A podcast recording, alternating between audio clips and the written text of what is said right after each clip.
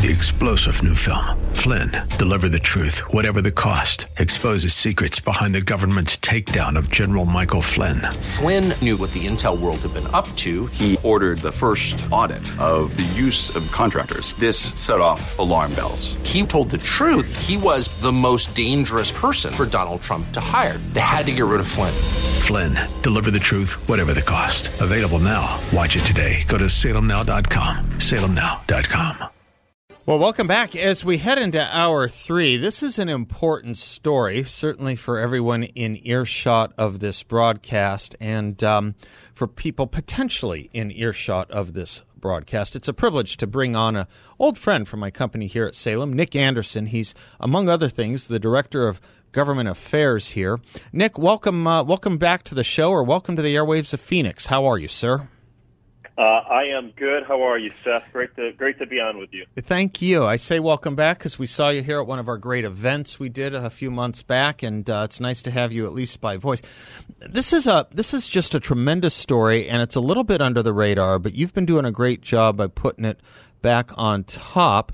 A few months ago, let me just quote from The Hill: "Your next car might be missing a button, the one to switch between AM and FM radio."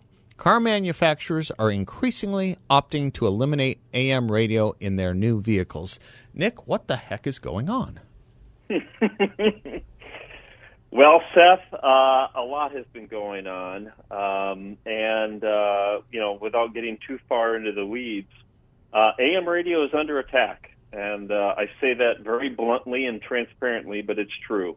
Uh, we have uh, about eight automakers that have decided that AM radio uh, is no longer needed on their dashboard, mostly in electric and EVs. Um, but uh, just a few months ago, uh, Ford, uh, domestic um, manufacturer, decided uh, and, and really shook the industry to the core and consumers by announcing that they were not only going to not put the AM radio in some of their EVs, they weren't going to put it in their combustible engine uh, their Ford Mustang combustible engine for 2024, and then doubled down two weeks later and said, we're not even going to put it in any of our vehicles. Now, I will say, since uh, you know that announcement, uh, a few weeks later, they did uh, reverse course. They are going to put the AM band receiver back in their 2024 vehicles, but anything beyond 2024 is still up in the air via Ford. So uh, AM radio is under attack, and uh, and we're as an industry, and um, you know, conservative radio especially needs to make sure AM radio doesn't go bye bye. You know, we uh, we may be the biggest at Salem, uh, but I've got to ask. I assume the entire industry in talk radio, the entire AM radio industry, must be on the case or unified on this. Yes. Uh, a- absolutely. Uh, the National Association of Broadcasters, the NAB, they represent uh, thousands of radio and TV stations. Uh, they are kind of leading the uh, leading the the, the cause. Uh, but we have the National Religious Broadcasters, uh, the National Association of Black-owned Broadcasters, and the National Association of Farm Broadcasters, along with all 50 state broadcaster associations. Great. Um, so yeah, we, we there, our industry is gigantically united on this, and you know that that that helps. Yeah, no, absolutely. Um, Nic Anderson, he is the director of government affairs with uh, Salem um, Radio, and uh, that's the company that uh, broadcasts this show, among many many others, including Dennis Prager's and others you love on the station. When we originally read about this story, Nic, um, the, it seemed like the excuse to eliminate AM was related to the fact that it interfered with electric vehicles or EVs, as as the phrase goes. But you're telling me that maybe that wasn't exactly the case, or perhaps that was just a pretext because it was a decision that was made about other kinds of vehicles as well. Yeah, there's no doubt, Seth. And and you know, again, without going into the weeds too far, I'll just give you a quick timeline. You know, Tesla made the decision uh, years ago. We're not going to put AM radio into the receivers uh, or in, into the vehicles. And a lot of people went, well, there's not that many Teslas out there. Where I live in Minneapolis, St. Paul, there's not a ton of Teslas, so that kind of makes sense.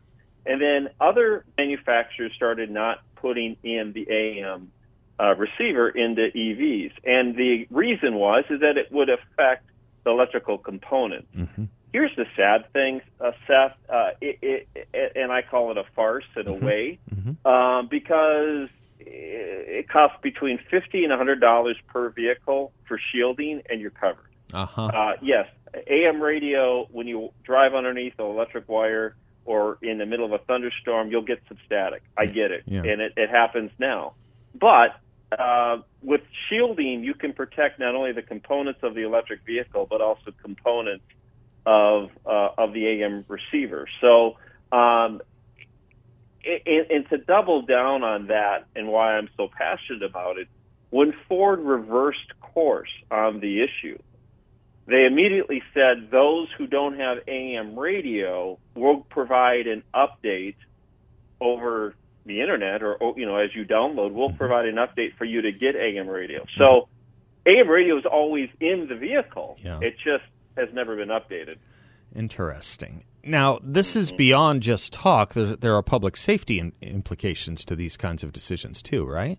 Absolutely, and that's the that is the main component behind the legislation that we have um, we're, we're, we're defending and, and putting forward, and that is the public safety element. AM radio is the uh, backbone to the emergency alert system. So severe weather, uh, wildfires, hurricanes, earthquakes, uh, th- those are triggered um, when those happen. AM radio really shines because it triggers announcements down a daisy chain like um, like device, I guess, or, or daisy chain like notification to all other radio stations and even TV stations notifying the public uh, of of the news and, uh, and information. There's nothing like AM radio and the EAS out there to replace it. So it's very much vital to what we do uh, in protecting our communities. Uh, if we had a, a national disaster, uh, within 10 minutes, using our 77 PEP stations, primary entry point stations, uh, we can reach 90% of the uh, population throughout the country with, with, with vital information uh, and guidance. So, uh, yes, this is uh, very much a public safety issue. And, um, and, and, I'll, and I'll even give you a, a prime example. Just about four to six weeks ago, Guam had a super typhoon that hit their, uh, that hit their island. Uh, three FM stations went down, two TV stations went down, the electrical grid went down. What stayed on the air? An AM radio and its generator providing information and news. There it is. You had mentioned that there are other interesting allies, uh, or at least a broad, div- uh, uh, diverse group of allies who are supporting uh, our efforts on this um, legislation to keep AM in cars. I guess there's this idea that AM radio is just simply conservative talk, but you were mentioning that's not true. It has a lot of urban and uh, other ethnic stations involved too, right? Absolutely, absolutely. Uh, you know, I will say, if you look at you know, AM typically is uh, less expensive to get into uh, a medium, so you're going to have a lot of in language, foreign language, in language type programming. Uh, here in the Twin Cities, we have a Hmong station, 24 7 Hmong station on the AM band. Yeah. But you're going to have Portuguese, you're going to have uh, Chinese, you're going to have uh, Korean. Really depends on where you are throughout the country, but you're going to have different types of uh, of programs that are going to be on an AM band. You're going to have sports. You're going to have agriculture. One of our biggest allies, uh, the National Association of Farm Broadcasters, they're gigantic. They have thousands of members and thousands of, of member stations. Uh, these folks are, are serving rural, outstate communities, one station, owner operator on Main Street, providing you know hog prices, uh, uh, seed, corn prices. Uh, they're providing up to the minute news and information with the ag community. Uh, gigantic part of our, of our economic structure. Uh, you have, um, and Salem knows this well, uh, Christian stations. Yeah. Uh, hundreds of Christian stations across the country are on the AM band. So it goes beyond public safety and it goes beyond conservative talk. But on conservative talk, you know as well as I know, Seth, with with your time with the company, you know, it, it, Rush Limbaugh, the granddaddy uh, uh, of uh, of or the or the godfather of conservative radio, um, he ushered in a platform, AM radio, to to to voices like Sean Hannity, Dennis Prager, uh, Hugh Hewitt, Seth Leibsohn, and hundreds of other local hosts that are in their communities, serving their communities with uh, intelligent talk. Well, I'd, yeah, I'd like to think that that at the end of the day is certainly what a lot of our local talk is about. It's about building and harnessing and actually, you know, creating and and uh, coalescing a community. Nic, I got to take a quick commercial break. Can you stay with me because I want to talk a little bit about the legislation you're uh, you're supporting here and what our audience can do to help save uh, AM radio in our vehicles. Do you have a little bit more time for us? Absolutely. Thanks very much. Nic Anderson is our guest. He is uh, at Salem here, the radio company we both work for, our director of government affairs, and he and I will be right back.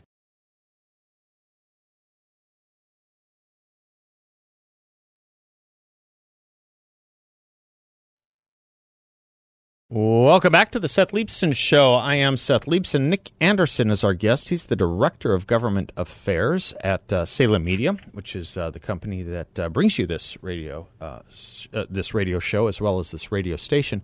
And uh, we're talking about an effort that several car manufacturers have undertaken to try and remove AM radio from the vehicles that they manufacture going forward. And Nic, you were tell, telling us a little bit about some legislation that you have been efforting. Uh, tell, yeah, tell tell the audience a little bit about the legislation that you are and that the national broadcasters and others have been uh, uh, pushing with you, supporting you with. Yeah, absolutely. Thanks for the opportunity, Seth. Uh, so back in mid-May, we introduced the AM Radio for Every Vehicle Act, uh, both in the House, the U.S. House, and both in the U.S. Senate uh, on the same day, mid May. Um, bipartisan support. I'll start off with that. As of today, uh, we have 125 members of, of, of, the House on the bill, and we have 24 members of the Senate mm-hmm. on the bill. Mm-hmm. And um, and like I said, it's bipartisan. Uh, in the Senate, you'll get a kick out of this uh, led by Senator Edward Markey of Massachusetts, far that's, left. That's pretty bipartisan, yes. and and Ted Cruz. Yeah, yeah. Have they ever yeah, agreed on anything? Those two? Oh my gosh. Uh, okay. Uh, they are the first to admit that they've never agreed okay. on it, and probably never will. Yeah. Um, but yeah. Uh, but it, has been, um, you know, it, it, it's it is it literally is bipartisan. Uh, in the Senate, it's literally 50-50 uh, 20, you know, I think it's 12 Republicans, 12 Democrats. Uh, in the House, it's nearly 50 50. I think it's about 54, 55% Republican, the remaining Democrat. But it is bipartisan support. And here's what it, the, the bill does three things, Seth. One, it mandates an AM receiver in every vehicle uh, through the Department of Transportation, uh, the Department of Transportation and NHTSA, which is the National Highway Safety uh, Council. Uh, it, it would require an AM radio to stay free. Uh, so automakers wouldn't be able to charge uh, a premium or charge a subscription on it, mm-hmm. which is important. Mm-hmm. And then the third thing it would do is it, it gives the automakers a year from when they say, when the government says to put it in there, it would then force automakers to let people know, the consumer know, when they're buying the radio uh, or buying the vehicle, if there's an AM radio in it. Okay. Uh, right now, in, in some cases, you could be buying a forty, fifty, sixty thousand dollar vehicle and have no idea there's no AM radio in it. Right. You could get surprised when you get home, or you could drive it out the next day. What would be the argument against this piece of legislation? Uh, Why would anyone oppose this? Yeah, because they uh, think well, that they think it's easier for the automakers not to have to. I mean, it seems like it would be harder for them not to put in AM at this point. Well, a, a few folks oppose it because it's a mandate. Okay. Uh, we have a few folks that don't like the, the word mandate, yeah. and, and frankly, we don't look at it as a mandate. We look at it as a safety feature. Yeah. We don't look at it as we're asking you to add uh, a widget. We're asking you to keep or or continue to have AM radio standard. Mm-hmm. So we don't really look at it as a mandate. We look at it as keep radio where it's been for decades. Mm-hmm. Uh, uh, you know, the automakers are going to uh, be against it only because the automakers are turning into a form of big tech, in Yeah. my opinion. Yeah. Uh, they want to have control of the dashboard. They want to have control of the of, of the vehicle. They want to have control of what the consumer spends after you purchase the vehicle from them. They want to do subscriptions, and we're seeing more and more of this, and so they're against it. So I would say that there are a few folks against it, but I would say by far there's a lot of support, not only within the broadcast industry, but within the advertising in- industry, and and and of course our, our listeners, our loyal listeners, who are our consumers. I got to tell you, uh, you know, when when I hear that, the, when I first heard that the automakers were planning to do this, it felt a little bit like a cable company saying that they were no longer going to offer something like Fox News or Newsmax. It just felt like a specific point of view or direction of conversation was being targeted. It felt that way to me. Now, you made the case that there's a lot of other uh, formats in AM, but it did have that feel to me, Nic. I don't know if it has that feel to you too. You know, it, it, it, it does and it doesn't. Uh, it, it would affect conservative radio. There's no doubt about it. But it would affect other other broad uh, other uh, other demographics that, that, that rely on AM radio. Uh, I, I would say that the thing where I get a little uh, frustrated by the legislate or by the, uh, the, the the push by the automakers is this. I don't want the automakers deciding for me what I can and can't Right. do in my own vehicle. Right. And for me, that's they're taking away consumer choice. Mm-hmm. Um, you know, AM continues to be, um, especially for conservative talk, continues to be really the cornerstone for the conservative marketplace. It's free. Mm-hmm. It's over the air free, and I don't have to pay for a cable subscription Right. to watch Fox News. I can listen to Seth for free, or I can listen to AM 960 The Patriot for free. Yes, sir. Um, and so that part of it, I don't want to have the I don't want to have the automakers decide for me what I can and can't listen to. That could be conservative talk, that could be Christian talk, that could be sports, that could be news talk. Uh, so uh, that's the way I really look at it. So, Nic, this legislation, it's AM Radio for Every Vehicle Act of 2023. I would normally take this moment to say, what can our listeners do? But I think it's so very obvious what they can do. They need to write their legislators to get behind this, right? Yeah, and then I would say we've made it very easy for them, Seth. Okay. Uh, they can do it one of two ways. If they are a big fan of texting, they can text the letters AM to 52886. That's AM to 52886. Uh, and, and we've made it easy with our industry partners at the NAB. Uh, literally, uh, uh, uh, a questionnaire is going to pop up. You put your name, your address in. They'll let you know who your member of Congress is Oh, great. and you can send information.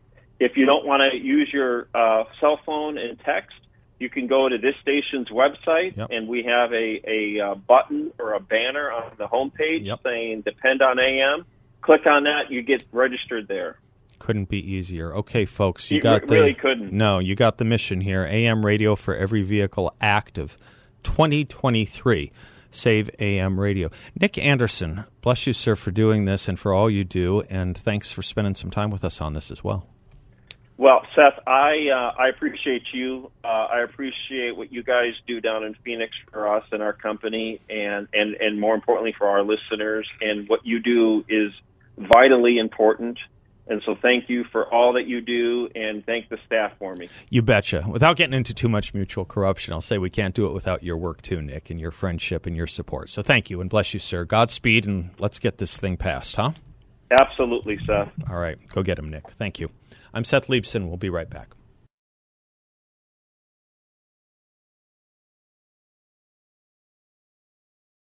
Welcome back to the Seth Leibsohn Show. It is a delight to welcome back into the studio John Shadegg. He is the former congressman representing Old uh, Congressional District 4 here in the Valley. Served in Congress many years representing us and representing common sense and conservatism.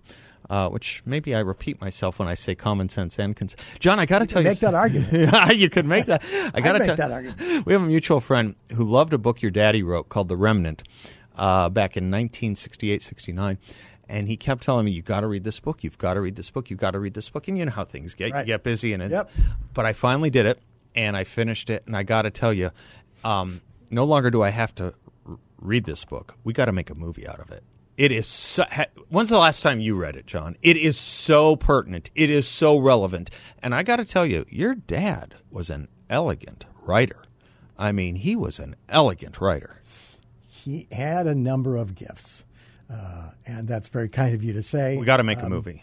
I I started to reread it uh, about maybe two months ago, and then you and I got in a conversation, and I had only one kind of nice copy, so I You need my copy my back. copy to yeah, you. yeah, that's what I got to You loaned it. it to him. Yeah. he finished it and gave it back Right, to you. right. So I need to get it back to you. Well, I don't know. He, he's made some comments to me as well, so I I can scratch up another copy or two, and I need you to scratch up a movie producer. That's what I need you to do. I like But- the idea. But elegant. But it is- elegant is- language. Your dad had a real gift with language. It is uh, well. It, it's hard for me to see that or to say it because I can't read what he writes unbiasedly, Yeah. or without being biased or or. Uh, Yeah. I mean, I, Is it I'm hard, hard to on myself Is it, is I'm it hard hard to read him. your? Curious. Is it hard to read your dad's work? Your dad was a prolific writer. Is it hard? Is it emotional? No, no, it's not. It's fun to look for the nuggets. It's fun to read some of his stuff more than once. Yeah. Um, my son Stephen recently uh, read how or read How to Win an Election a long time ago because I told him to, and then recently he read it again and he said, "Wow, Dad, there's so much that I missed." Yeah. Well, your dad was a consummate speechwriter as well. I mean, he was a columnist, speechwriter, book author, and there are some elegant passages in this. Again, folks, the book is called The Remnant by Stephen Shadegg, and um, you can see the speechwriter in some of it. It's kind of interesting. He writes in, I would say, half the book, maybe maybe thirty to thirty-five percent of the book to half of the book, depending on the chapter, reads like a speechwriter is is is um, writing it. But there's speechwriters and there's speechwriters. I mean, you can listen to a Biden speech or an Obama speech, and it's kind of cruddy. Right. But you know, we know great speechwriters, elegant speechwriters, like uh, you know, uh, I don't know, uh, take your pick. Uh, take take Peggy Noonan. I was to say Peggy Noonan yeah. is one that comes to people's Yeah, mind. Peggy Yeah. Noonan or or Peter Robinson or someone like that. And that's the kind of speechwriter your daddy was. And who wouldn't want to read a book like that? I mean, who wouldn't? Anyway, I just have to tell you, you got to get us scratch up, not another copy, scratch up a movie producer. Go find a movie producer. All right, All right, You're on the task? I'm in. I'm on board. All right. You conducted a lot of investigations when you were in Congress. And- Conducted and/or was a part of or Right. participated in. Yeah. And they made news and they moved things. And one of the things I've been worried about, and I was watching some of the testimony today with the IRS whistleblowers who are investigating Hunter Biden. And it rings as I watch this thing like I have seen this about 10 times before just this year, or hearings like this just this year. And the New York Times isn't printing on it. The Washington Post isn't printing on it. And I'm just asking, you know, yeah, we got to do it, but have the effects of these things been so saturated by our team that it's falling on deaf ears, or has the media decided to ignore them because they're too explosive for them? Is our patience running out?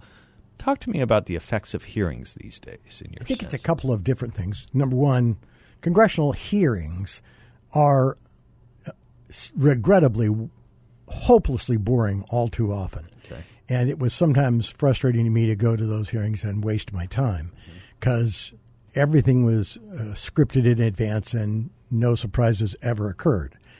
Although I, I sprung some surprises a few times. I remember particularly, yeah. I, I had some fun. Uh, actually, during the the hearing on Waco, I had some fun, Yeah. uh, and uh, I'm trying to think a couple of others. In any event, um, uh, but I, th- I think the point you make i- is well taken. Right now, these hearings are being uh, ignored. Let me, let me do this. Let me take this short segment. We have a long one coming up. Let me let me pick up on some of that thread when we come right back, if you can, John. I'd, I'd really appreciate it, including the way the Democrats, the minority members, are handling these hearings. It seems like they're just not even interested in the topic and just using it to raise totally ancillary points. Like today on the Hunter Biden investigation, saw a lot of members wanting to talk about the disparity of the IRS in auditing people of different races. I mean, it just has nothing to do with the point. We'll be right back.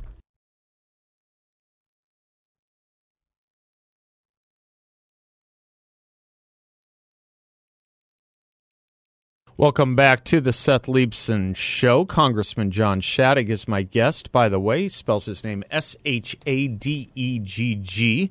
He is the head uh, and uh, founder of Shadegg Associates, former congressman representing the old CD Congressional District 4. We were talking about hearings and the effects on them and why they don't seem to be landing the way they used to, John. We had to go to break, so thank you. Yeah, I, I think there are three important points that upset me about what's going on right now. Uh, especially in these uh, whistleblower hearings. Mm-hmm. Um, number one, to be fair to the Republicans, it's pretty tough uh, to have a hearing or have a witness make a dramatic impact on the audience when 1,000% of the recipients of that information um, get it through a filter that already has made up their mind. So the nobody, for all practical purposes, can watch these hearings live. I happened to listen to one of them uh, live. It was the opening statement of Mr. Shapley. Yeah, Gary Shapley. And I thought it was stunning. Right. I thought it was extremely good. I, I wish uh, people could hear and would take the time. It really wasn't more than maybe 10, 15 minutes at the most, but it was extremely well thought out and extremely sincere. And I noted that one of the national broadcasters, this is how I happened to hear it, I didn't just tune in at the right time. Uh, one of the national talk show hosts said, Look, I can't summarize this, so I'm going to play it. Mm-hmm. And he played it. And if you listen to it with any sense of fairness, you had to say to yourself, Wow, this is, this is serious. And we all know the media plays for the other team full time, 24 7, 365, uh, and, and they reshape what you just heard almost down to the point of are you going to believe your ears or believe what I'm telling you? Mm-hmm. And, and, that's shocking. Second, um, and I think this is where we make mistakes. Republicans have not been in power in these committees for the kinds of lengths of time that many uh, of our Democrat colleagues had been, and that was true when I got there in the freshman class of 95. Um, and so Republicans didn't know how to hold hearings. But we were talking about Steve Shadegg. Steve Shadegg would never have surfaced an allegation against a candidate running against one of his candidates without first having the proof. And I, I don't, I, I, I, as I started out, I sympathize with Mr. Comer uh, and Mr. and Senator Grassley. I know they're trying their dead level best, but this is a game of credibility. And uh, for example, um, Mr. Comer surfaced that he had reliable evidence that Mr. Biden had in fact agreed to be bribed while vice president by foreign entities. We now believe those to be Burisma and to do some official action. It appears perhaps that pretty logically that that was get a prosecutor fired, about which Mr. Biden later bragged. Um, but the stunning thing was that uh, Mr. Comer said, and Mr. Grassley went along with him, which is a little unusual for him. He's usually more cautious. And they surfaced this allegation and then told us after they had serviced the allegation that there are tape recordings. And uh, one of the hosts I saw last night said, Yeah, right. Well, will we ever see those? And the answer is no, because once Comer and Grassley said there were tap, tape recordings, if the it, let's just assume let's not make any assumptions about whether it's true or not. Let's assume you were uh, a Biden defender. You believed desperately that Biden was a good guy and you wanted to protect him. And uh, what could you do? Well, you'd hire somebody to go over to uh, uh, whoever allegedly was involved at Burisma and say, if you got those tapes, you better give them to us because uh, otherwise you're dead and your family's dead. Mm-hmm. And so those tapes may have existed, may not have existed. And the people of the United States, I think, will never know because as near as I can tell, and somebody can correct me, uh, Grassley and Comer decided to uh, surface the claim that Biden, both the younger Biden and the older Biden, were on multiple tapes agreeing to the bribe. As a matter of fact, interestingly, that information came out while there was still a Republican attorney general. Why in God's name? And I don't understand this. But why in God's name didn't the former attorney general go and get that information the minute it surfaced? And instead, he offered it took two and a half years, two years or two and a half years, and he offered as an excuse that tracing money through China and or uh, um, yeah, China or Ukraine or, or Ukraine would right. be very very hard. Right. Uh, well, I don't care whether you have to trace the money. If you find a tape recording with, and now we can today we can technically tell that is Joe Biden's right. voice. You know, there's a pattern. Yeah. You know, we would have known the answer to this. So the question is, why wasn't that ever looked at? I, I personally think that, um, and I wrote down. Um, the, the question being presented is are we who we say we are? Right. We have told the world that America is different, that America abides by the rule of law, that you are treated equally uh, uh, as a matter of justice in the United States, regardless of uh, your lineage or your family connections or your wealth, mm-hmm. and that you are judged based on your merits as an individual, and you are judged if you were alleged to have done improper conduct by the evidence of the conduct, mm-hmm. not by who you know or who it can influence. Mm-hmm. And I think that's the fundamental question right now. And it appears that America kind of doesn't care anymore. Yeah. Well, you know, so the U.S. the the sitting attorney general didn't go get those tapes. Well, why didn't he go get them? Was he worried mm-hmm. that if he went and surfaced evidence that a vice president, a then vice president of the United States, had been bribed, would that make him a pariah? Because mm-hmm. it's pretty clear everybody on the East Coast wants Biden as president, whether he was bribed or not. They don't seem to much care. No.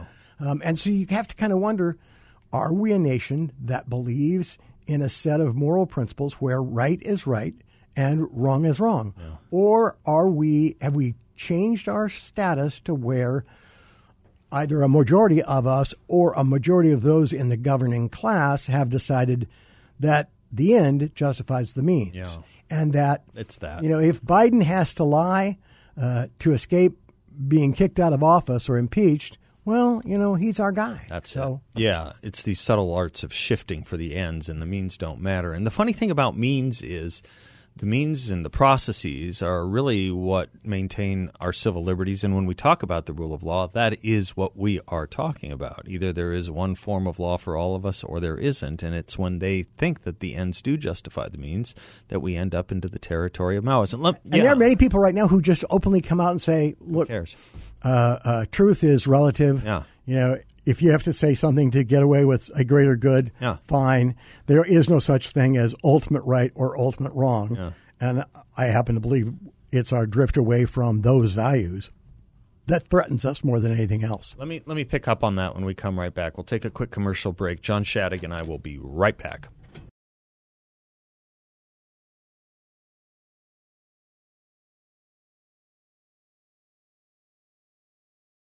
Welcome back to the Seth Leibsohn Show. John Shadegg has been our guest. John, we were talking about uh, hearings, we were talking about processes, we were talking about ends justify means, and you wanted to make one more point. Yeah, um, I don't mean to imply that all of it is uh, corruption and corrupt motives, but as Edmund Burke said, all that's necessary for evil to prevail is for men of goodwill to do nothing. Um, it seems to me, you look at the situation, and I heard a comment the other day that I thought was particularly telling. Individuals said, Well, I know this couple uh, that are good friends of mine, and they live in the Midwest, and they grew up watching CBS, and all they've ever done mm-hmm. was watch CBS all their lives. And they, to this day, that's what they watch. Mm-hmm. And he said he recently had a conversation with them, and he started talking about the border mm-hmm. and you know the fact that it is wide open, and there are not dozens, not hundreds, not thousands, not even tens of thousands of people crossing every day, but hundreds of thousands of people crossing every day. And this couple had no clue. No clue. You know, the power of the media to to uh, bury some stories and emphasize other stories. And then when you watch, the government thinks it's perfectly all right to go pressure the media mm-hmm. to bury some yeah. stories. Yeah. It, if you've ever been in business and you know that, well, if the government wants you to do X, yeah. even if they don't really have the authority to make you do X, you you go home that night and think, yeah, maybe I don't have to do X. They can't really make me but I want to piss off they, the government. They know how to make it uncomfortable. They come with guns. Yeah, yeah they know how to make it uncomfortable and regulations and, and so investigations. Yeah, I, I personally believe that the attorney general, when the allegation that Biden had been bribed first came forward in the what was the form 2024 yeah, or whatever. Right. I can imagine a circumstance in which he went home and thought to himself, "Wow, if if I get this done in the two and a half years I have left, and I'm the AG who brings the allegation that Joe Biden, sweet old Joe Biden, uh, um, agreed to be bribed. Um, my wife will never go to another dinner party here in Washington without a right. fair number of the people looking askance at her and her wondering, yeah. do they hate me yeah. because my husband did this? Yeah. Uh, and he thought to himself, well, uh, my kids, you know, they're now in middle school. Next year they'll be in high school. Do I want them to have to go to school next year and, and have and look at their peers in class and have those kids look at them? And and after all, you know, Joe Biden's not going anywhere. Nobody actually really believed he'd run to begin with, or that they'd call on him to run. And even when he ran, nobody believed he could win. so he just said, "Ah, I'll let it go." And besides which, we should be doing a thorough investigation. So if it slides off into the next administration, eh, yeah. You know, that's not the moral crime of the century, except that you add all those up one after another, after another, after another, and ultimately it becomes yeah. the moral crime of the century. John Shadegg, thank you, sir. He is the principal and head and founder of Shadegg Associates. If you have problems with the government, suspect you may have problems with the government, he's the man to call. S H A D E G G. Thank you, John. Always wonderful seeing you. Until tomorrow. I'm Seth Leibsohn. God bless you all, and class is dismissed.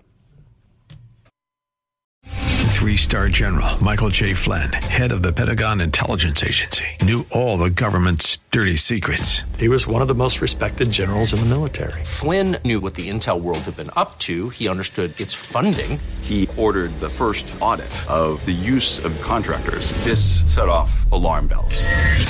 The explosive new documentary, Flynn, Deliver the Truth, Whatever the Cost, uncovers the facts behind this scandal. Flynn told the truth. He was the most dangerous person for Donald Trump to hire. I find out the worst enemy that I'm going to face in my life is right here in America. They took my assessment and they wanted me to change it. And I was like, I'm not changing it. They had to get rid of Flynn with in depth interviews, archival footage, and never before seen personal records of the man behind the headlines. I just felt like I was drowning. Flynn, deliver the truth, whatever the cost. Available now. Watch it today. Go to salemnow.com. Salemnow.com.